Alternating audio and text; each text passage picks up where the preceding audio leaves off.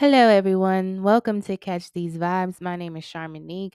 Thank you so much for tuning in. You're listening to the 90s series that I've been doing for the last two motherfucking seasons, and we are on our way to the final stretch. Okay, we got a couple more months left in 2023. By the end of December, we will be done with this series and be moving on to something else. So, we are in spooky season, as we all know. This is actually the first episode of October, and this is going to be a good good way to end the season. We're going to do the spooky season, get into a little bit more lighthearted movies, and then end the year off with Christmas themed 90s movies. So I'm very excited about that. This episode, we're going to be getting into the movie Misery. So I was asked to do this one. This is a listener request. Shout out to to Live Listen. She did ask me to do this one.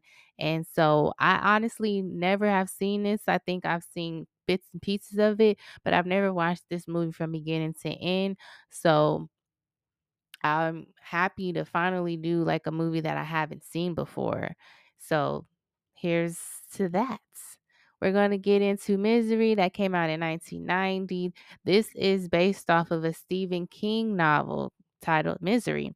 The director is Rob Reiner or Reiner, however you pronounce it. He also is known for The Wolf of Wall Street, The Story of Us, and he's also an actor. He's been in some movies as well. So shout out to him.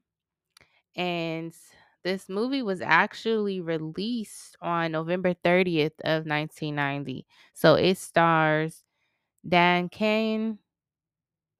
Can is it Can or Kane? He plays Paul Sheldon.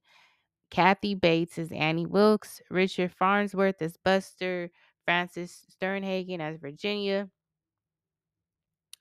And the movie is about a author, a famous author who is driving from his getaway cabin in Colorado.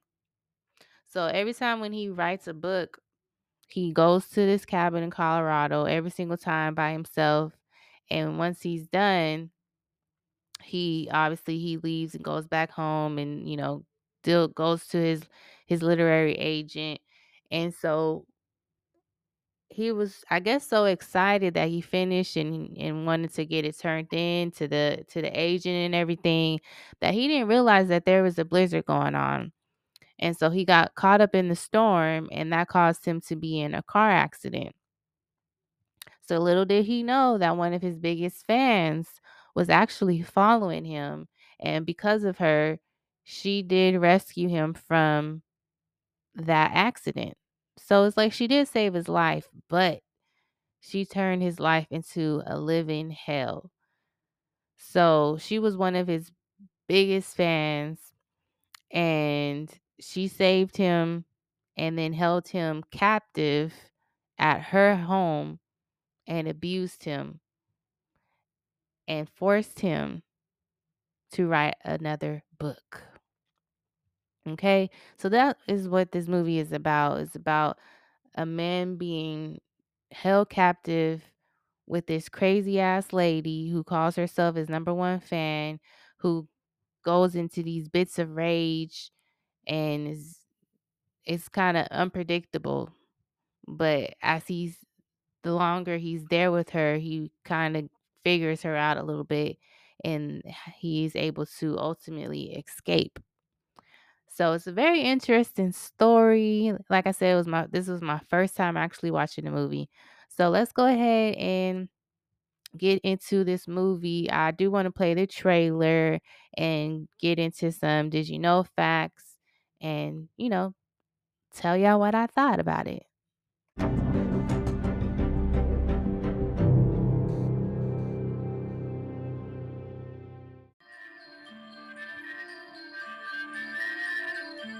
Almost died. You have a compound fracture of the tibia in both legs, and the fibula in the right leg is fractured too. And as soon as the road's open, I'll take you to a hospital. In the meantime, you've got a lot of recovering to do. There is nothing to worry about. You're gonna be just fine. I'm your number one fan. My name is Annie Wilkes. I think one of my clients, Paul Sheldon, might be in some kind of trouble. You mean Paul Sheldon, the writer? Everybody sure likes those misery books. He had it at the store, Paul. He said he checked out last Tuesday. Isn't that a little strange?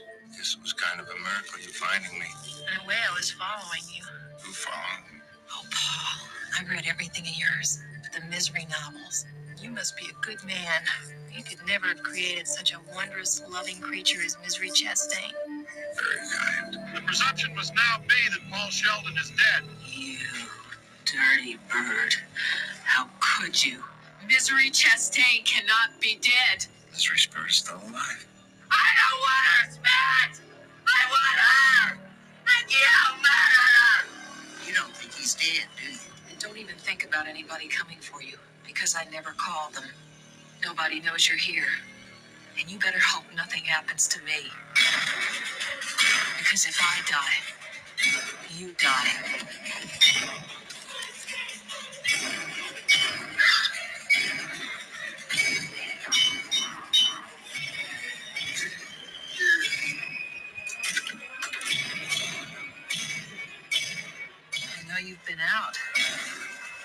What you're looking for?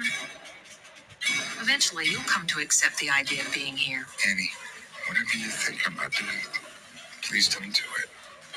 Any regards. Shh, darling. Trust me. God's sake. It's for the best. God, I love you. So Kathy Bates actually won Best Actress in a Leading Role for this movie. She won an Oscar. So I think that's pretty dope. I think she did a great job in this movie. She played this character, Annie, very well. She was definitely unhinged. Uh, The way that she was could be like, you know, the sweetest lady at one minute and then just out of nowhere get really angry and you don't really know what sets you know sets her off and then she could be very cold at some points. So i think she did a great job portraying this psycho um annie. She did a really great job. So i've never done i haven't done a movie with kathy bates so we can definitely take a look at her filmography She has a total of 306 titles, but about 128 of those are for actress roles that she has played. So I show that she was recently in a movie called The Miracle Club that came out this year. She was in that movie, Are You There, God? It's Me, Margaret. That looked like an interesting movie. I actually want to watch that. So let's just start at the beginning, or at least the beginning of the 90s, and just go through some of her roles that she's been in. So in 1990, she was in a movie called Men Don't Lie, a movie called Dick Tracy, White Palace, and Misery, all in 1990. 1991, The Road to Mecca, Shadows and Fog, At Play in the Fields of the Lord, Fried Green Tomatoes. Then 1992, Prelude to a Kiss, a movie called Used People. 93, A Home of Our Own. Did a TV series, well, one episode of a show called The Stand that looks like it also starred, also starred, that looks like Molly Ringwald, actually. In 94, she was in a movie called North.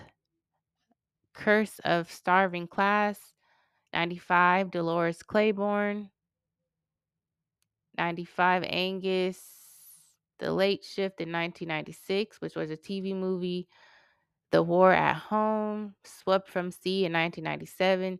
She also was in Titanic in 97. 98 Primary Colors, The Effects of Magic. We know her as Mama Boucher in The Water Boy. A movie called A Civil Action, Bruno in 2000, Possessed 2000. She did an episode of Mad TV. She was in the Looks like she was in Rat Race. She was uncredited though, the squirrel lady. Hmm, interesting. But she did uh, work with Stephen King a few times because he really loved her performance as Annie Wilkes in Misery. So she was a repeat cast uh, member in his movies. So yeah, let's go ahead and get into the movie and talk about that a little bit. So she rescues him from the crash and she takes him home. He has very, very serious injuries. Um, if you watch this and you see his some of his injuries, is just very like, oh my gosh, like like for example, his legs. Um, he had a, a from the crash, he had a dislocated pelvis, a crushed knee, two shattered legs. So just imagine being in that state and having to depend on this stranger to look after you. Like that is a very scary situation to be in in itself. And then on top of that, she just continues to show this different sides of her. Like one minute she's this sweet lady who's, you know, fangirling over him and, you know, giving him all these compliments and, oh, I just love you. I just love you, Paul. Oh, I, and just, you know, just seeming like she's just a fan. And then as soon as she as soon as he does something that she don't like, she turns into somebody else and she start yelling and screaming at him and then does something to physically harm him or make his pain worse. And so it's just pretty much that going on throughout this this whole um time that he's under her care. So, Paul had just finished a book and she asked him if she could read it. And he's just like, you know, normally I don't let anyone read my books early unless it's my agent or, you know, the people that need to. And so she reads it and she was very disappointed by it. Um, she she mentioned something about it there being a lot of cussing in it, there's profanity in it, and she didn't that's something that made her upset. So eventually she tells him to burn the book. Now, this is his only copy. He doesn't have any copies because he got to a point in his career or, or or I guess it was like tradition for him to only make one copy of it and that's just what he did. And she knew that because she was so obsessed with him and knew everything about him that she was aware that that would be the only copy. And so painfully he had to burn that book. And so she forces him to do that, tortures him, and makes him, you know, burn his book.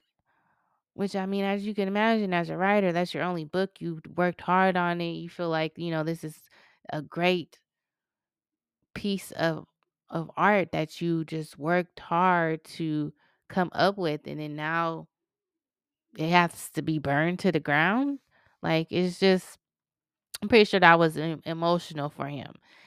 And so like the next day or so, she's like, she gets him a typewriter and gets him a paper, and she's like, now this is going to be your your studio, your writer's studio, and I want you to, you know, write another book. So one of the other things that she was very upset about was the fact that he killed off her favorite character, Mi- Misery. And so what she wanted him to do is make another book that brought Misery back to life. And so that's something that she felt very proud to, I guess, influence him on, you know, making this new book. That the other book he had wrote wasn't good enough.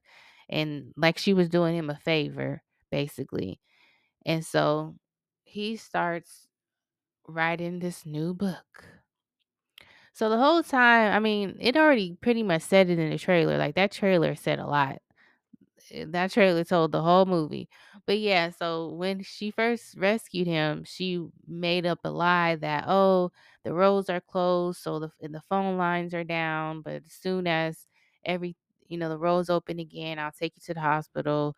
Um, he asked to call his daughter because I think it was his he wanted to let her know that he was all right or and I think it was her birthday or something and but she was like the phone lines are down. As soon as they're back up, I'll let you call. You know, so she was, you know, stringing him along. You know, at that point he didn't really know that she was crazy as fuck. So, once she gives him the typewriter and the paper, he lets her know that the paper smudges and he's going to need different type of paper. And so that makes her upset. Like she gets so upset about that. She's just like, "Oh, okay, I see. Well, you don't appreciate anything that I've done." da, da, da, da, da," And then she like throws a box on his legs. You know, it's just eh, she does things like that to put him in more pain.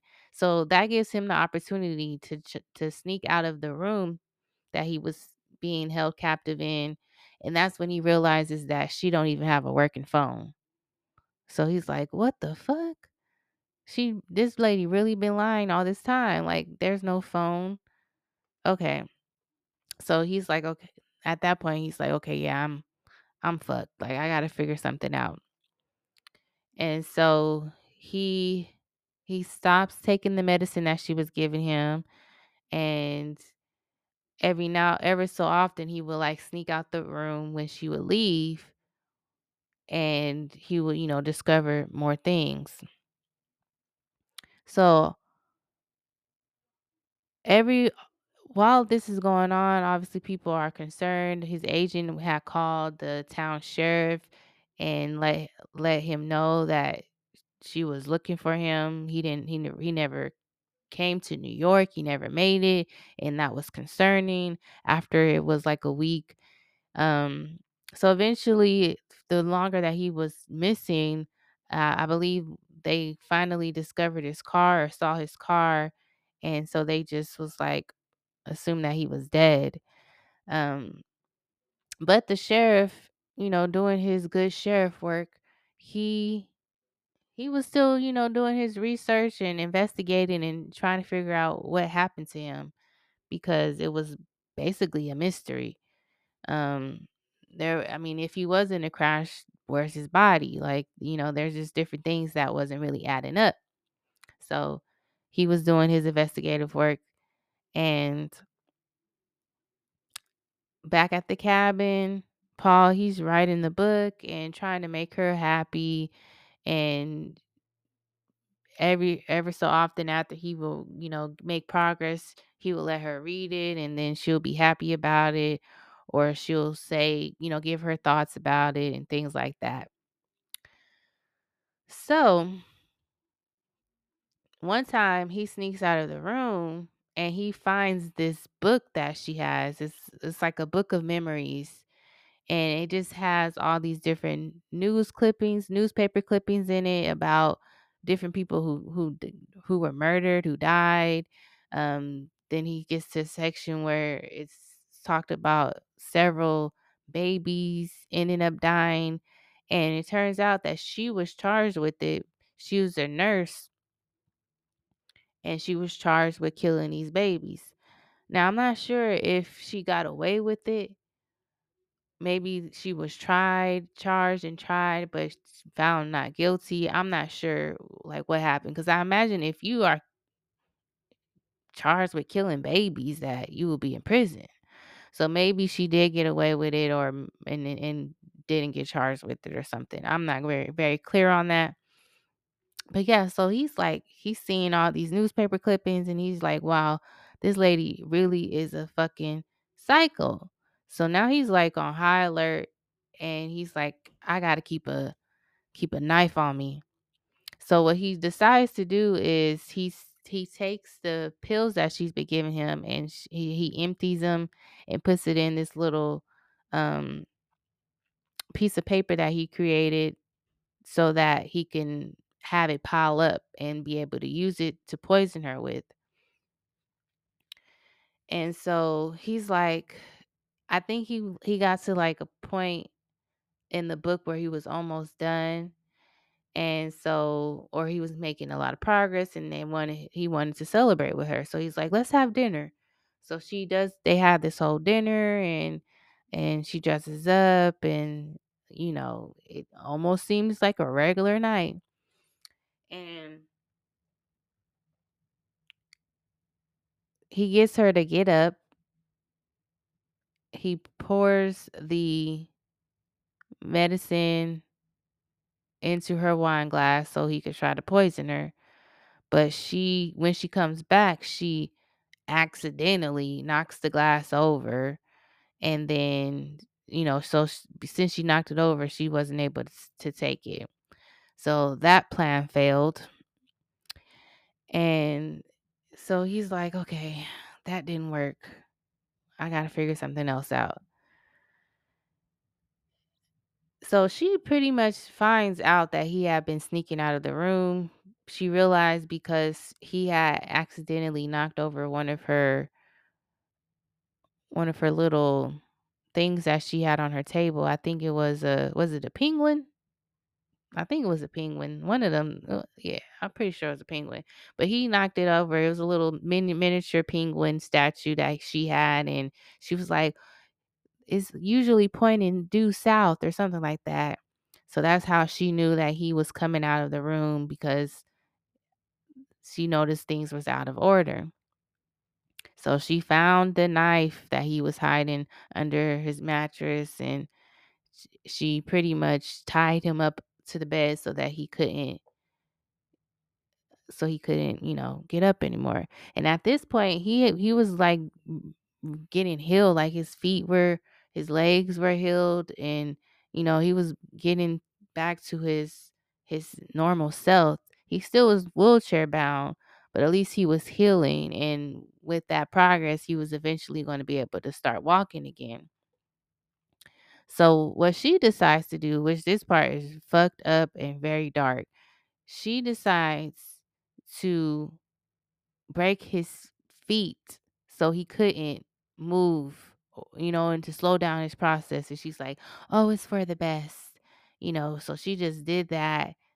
And that way he couldn't leave because she she knew that eventually oh you're going to heal and you're to be able to walk again and and to, and because she found out that he was sneaking out of the room she thought that that was the best idea the best thing to do So he gets back to writing the book and she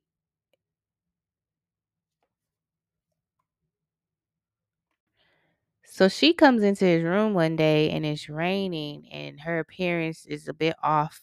Usually she's you know, in her own way, she's put together, but this day she was just looking a little different and a little, you know, like, okay, what's wrong with you, Annie? What's going on? What's going on, girl?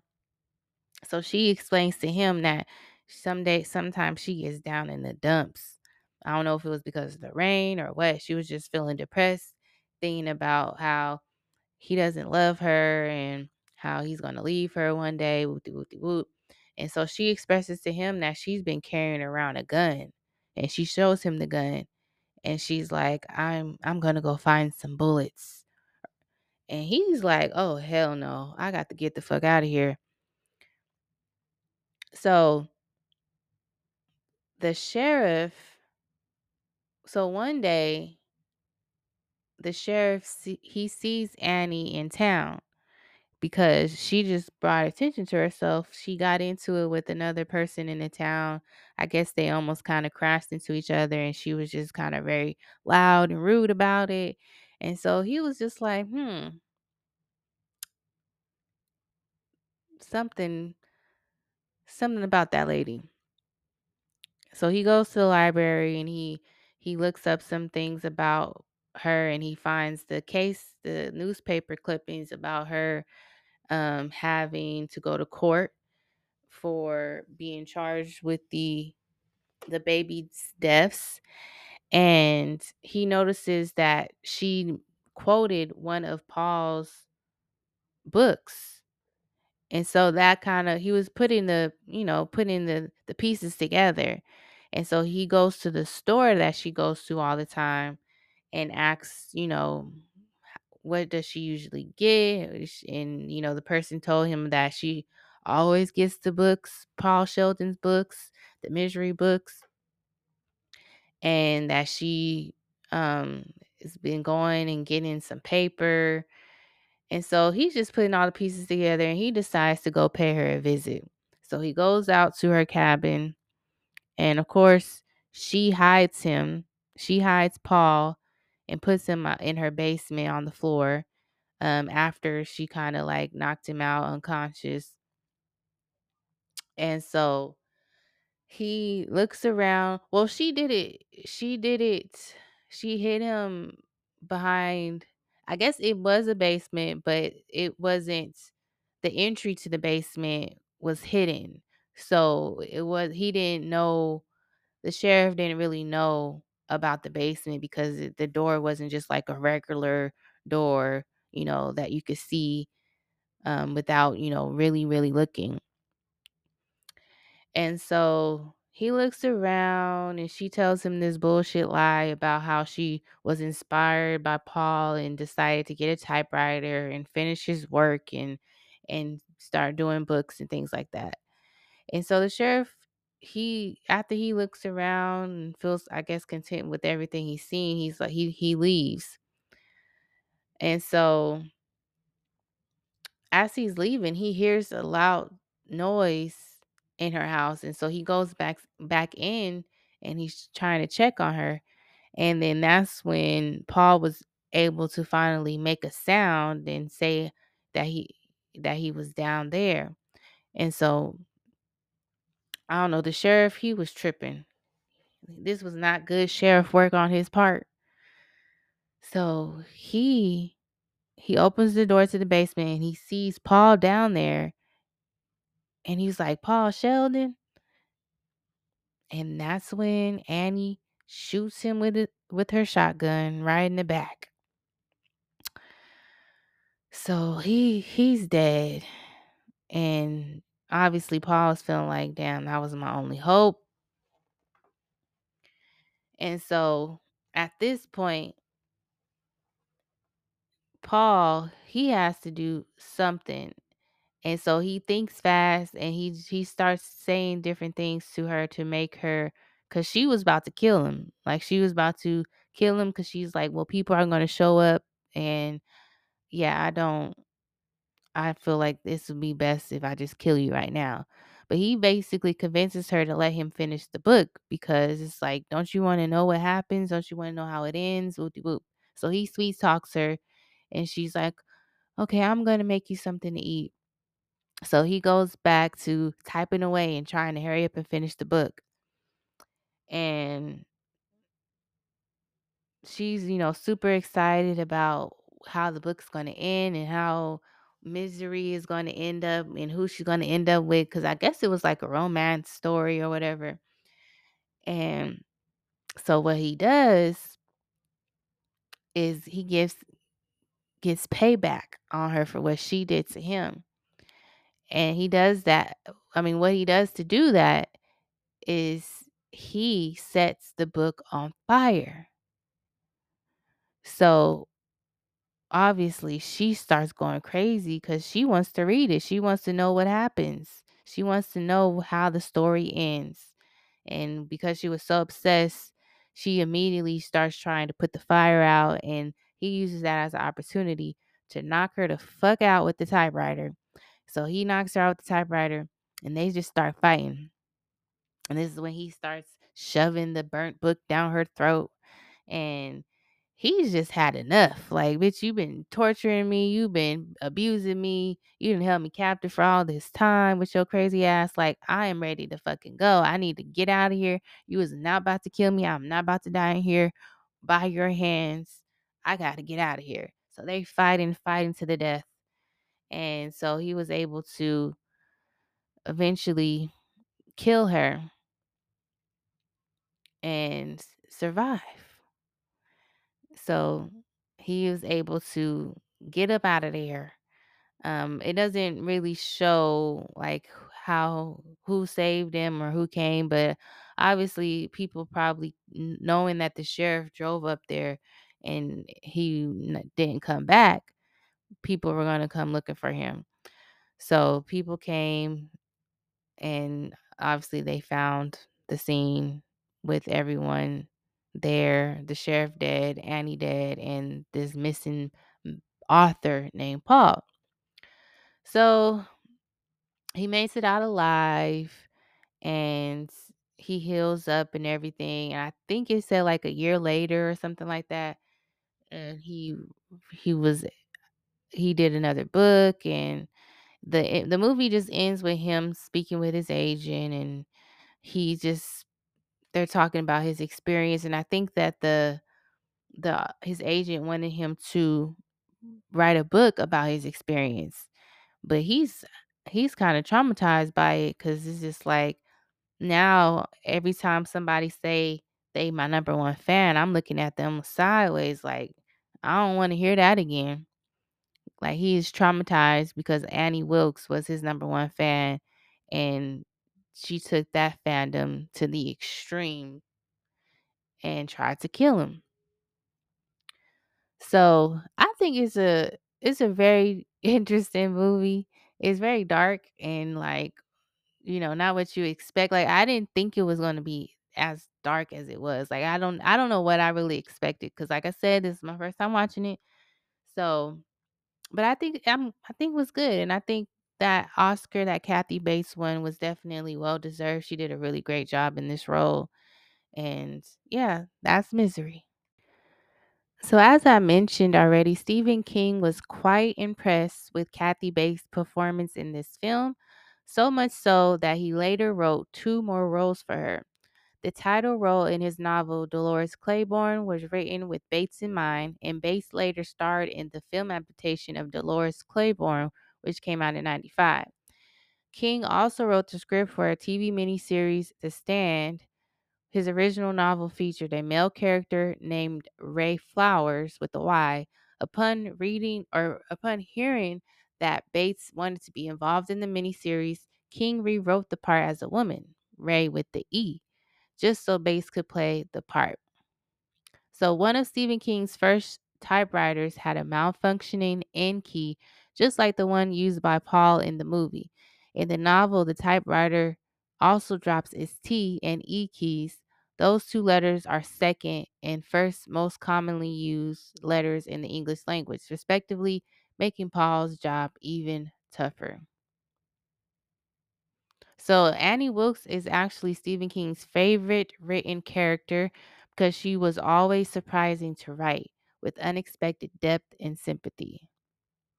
And that is true. You never really knew when she was to have these like bits of anger episodes. It just was it was unexpected and you didn't know like what was going to tick her off.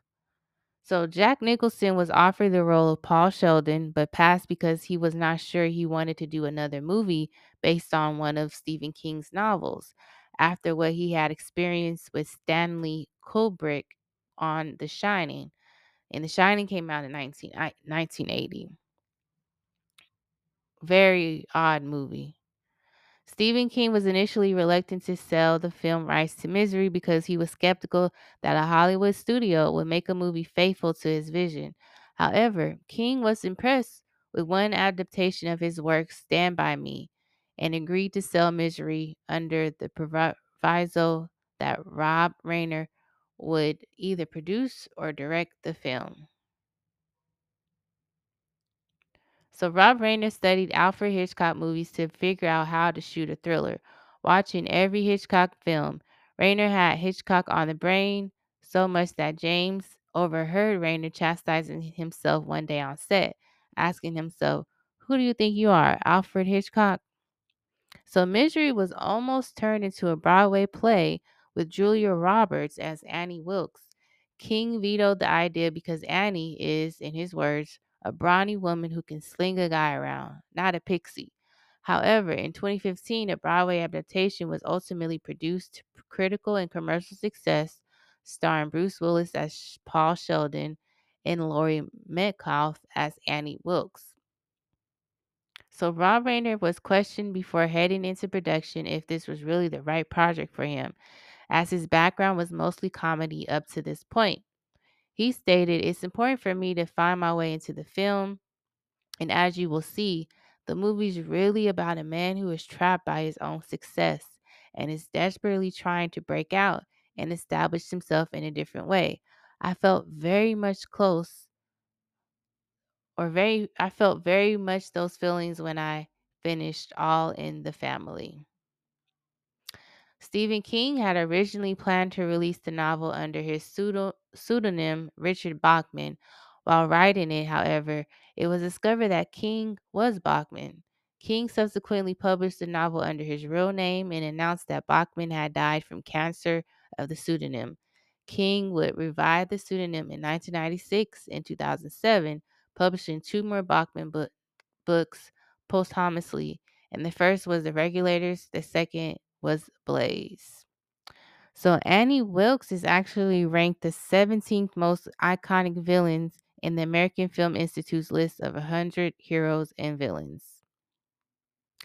In 1991, Kathy Bates became the first woman to win an Oscar for actress in a horror or thriller film. The first performer to win an Oscar for a horror film was Fredric March for his performance as the title character in Dr. Jekyll and Mr. Hyde. The only other winners for acting in a horror film were Ruth Gordon for her performance as Mia Farrow's new neighbor with the hidden agenda in Rosemary's Baby, Anthony Hopkins and Jodie Foster for Best Actor and Best Actress in Silence of the Lambs, and Natalie Portman for Best Actress in Black Swan. That's interesting because people do talk about I I do hear people talk about how horror doesn't really get nominated for Oscars eh, like it has in the past, I guess. I don't remember the last time that a, uh, someone was nominated for um for their work in a horror movie. So that's interesting. So the film downplays one of the key themes in the book, Paul's addictions and substance abuse and how this that plays into his captivity. The book gives us a lot of backstory about his history of substance abuse and how he recently got himself back on track. Being held in captivity, coupled with her feeding him Novril pills all the time.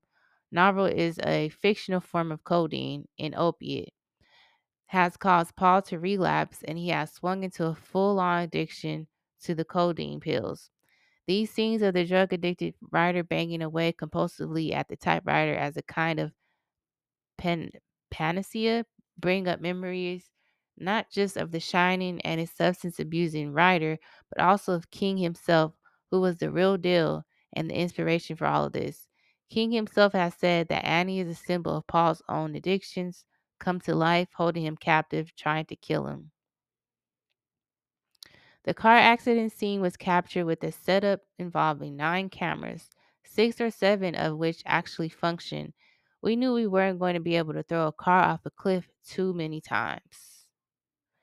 So, Annie displays traits associated with an array of mental illness, illnesses, at the very least, bipolar disorder, obsessive compulsive disorder, Munchausen syndrome by proxy, a severe personality disorder with paranoia, antisocial and borderline features, and likely some sort of schizophrenic or schizoaffective spectrum disorder. In a special feature on the collector's edition DVD, a forensic psychologist described Annie as a virtual catalog of mental illness. So, Paul Sheldon's novels are published by Viking, which is the same publishing company that published Stephen King's books at that time. This was the first feature produced by Rob Reiner's company, Castle Rock Entertainment, named for the small town appearing in his previous film, Stand By Me, and in several other stories by Stephen King. The novel this is this film is based on, however, has more connections to a neighboring town in his fictional universe, Derry.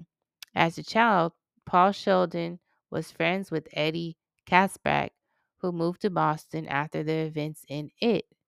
Misery takes place in the fictional town of Sidewinder, Colorado, near the Overlook Hotel, the setting of The Shining.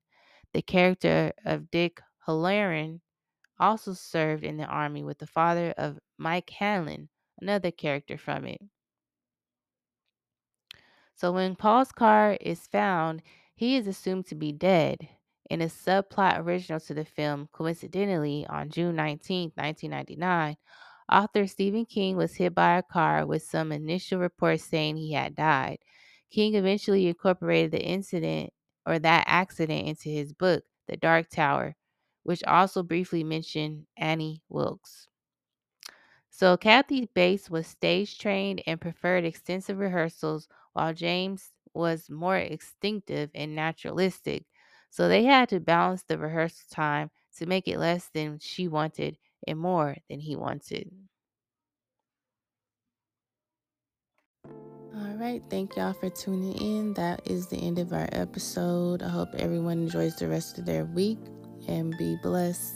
Vibe out.